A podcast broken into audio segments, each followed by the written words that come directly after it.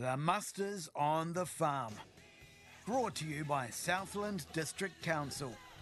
Working together for a better Southland.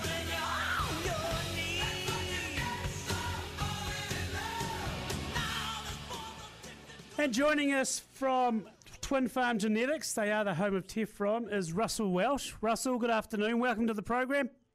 Thanks, Andy. How's everything looking out there at the Waimea Valley today? Well, much better than I thought it was going to be. It's um, it's not as cold as I thought it was going to be, so that's all good. Everything's getting through winter pretty well. Yes, there seems to be no complaints so much. It's um, we were a bit wet there for a while, but every day that dries out, and I see there's one or two drains that are blocked, either with trees or something. So I'll have to do a bit of work on them to get them freed up again. Yeah, because Andrew sent a photo through about a month back and just showing what the water was like. Um, you fair copped it at one stage, didn't you, in that deluge? We do, but it's actually a good way to slow the river down. Um, we've got a, a, wee low flood bank that keeps all the little wee freshers in the in the river, and it gives us time to get the stock out. But we've also got the the leads down into the um, river as they're sort of stop banked as well, and um, they actually catch the water the other way, so it fills up and there's millions of gallons, I suppose, held back. So while it does flood all the flats, it's actually not dirty water usually, and it's um, it just sort of slows the river down. You talk about that, um, you know, not having a peak rushing on down, and there's well, I don't know, 250, 300 acres goes under by about you know higher than the fence posts, but it all goes away fairly quickly. Um, you know, within a day or so, and uh, no damage done, and, and it actually um, slows the river down. It's um, I think it's one of the better ways of how to handle some of the systems going forward. They're at right angles to the river, and um, it, they still run over top, but um, it, it's a good way of sort of slowing the river down. But yeah, it does look dramatic, doesn't it? Quite happy with feed covers at the moment? Yeah, yep, they're coming away. Well, the soil temperature's still up, Andy. Always look forward to you telling us what the soil temperature is because that's an indicator of how it's going to go away. So I think it'll spring away relatively quick. If we get a decent sort of spring. Yeah, a lot of temperatures today around the late six degree, early seven mark as well. So, um, absolutely, just looking at those wee signs as we go towards the spring. Hey, um, you've got quite a neat wee story as well. Of course, you're the home of Tefrom there at Twin Farm Genetics, Russell. Um, you're sending some rams overseas. Tell us about that. Yes, we're sending rams over back to the UK. So they um, they've got a bit of protocol and stuff to, to send, but the EU regulations mean we can't send semen or embryos but we can send live animals back. So um, they're going to go next week up to um, Palmerston North, I think, this time, and they're sort of six weeks there before they're flown out.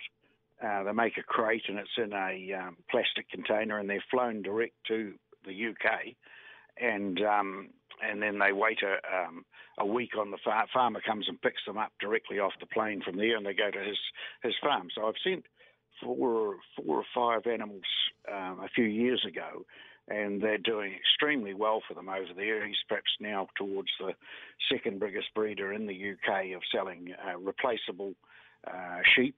Uh, and uh, the Tefroms are doing very well. He's marketing marketing them as Easy Care rams, and um, uh, no, he he's really can't supply enough actually. So he'll he'll breed these up over there, and um, uh, yes, it's excellent. It's a great story, really. What's the ram? What is the ram market like over in the UK? It'd be a different market altogether. Well, they've done a lot of buying in stock, like you buy in the ewe lambs, and they breed over mules over over Welsh Welsh um, Highland sheep and, and, Highland sheep and mules. They sort of interbreed and breeding that first cross that a lot of New Zealand had before. But you're all the time bringing in new genetics, and some are improvements, some aren't as good, and you're putting that in your flock. Whereas a self-replacing flock, where you breed your own ewe lambs, you, you you can lift your genetics all the time in your own flock, and you're you're getting better and better sheep. They're also adapted to your environment. Um, there's quite a bit in that, and um, it just makes for a better, more economic farming way forward.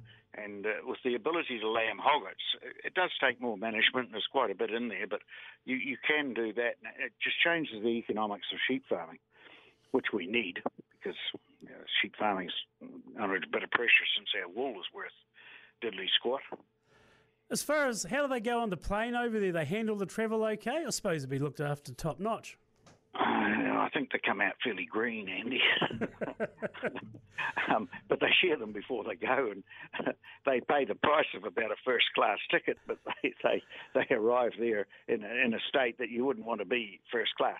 No, they are looked after, but um, as far as that goes, but um, they're they're good as gold, and it's um, no worse than transport somewhere else that we do up and down New Zealand.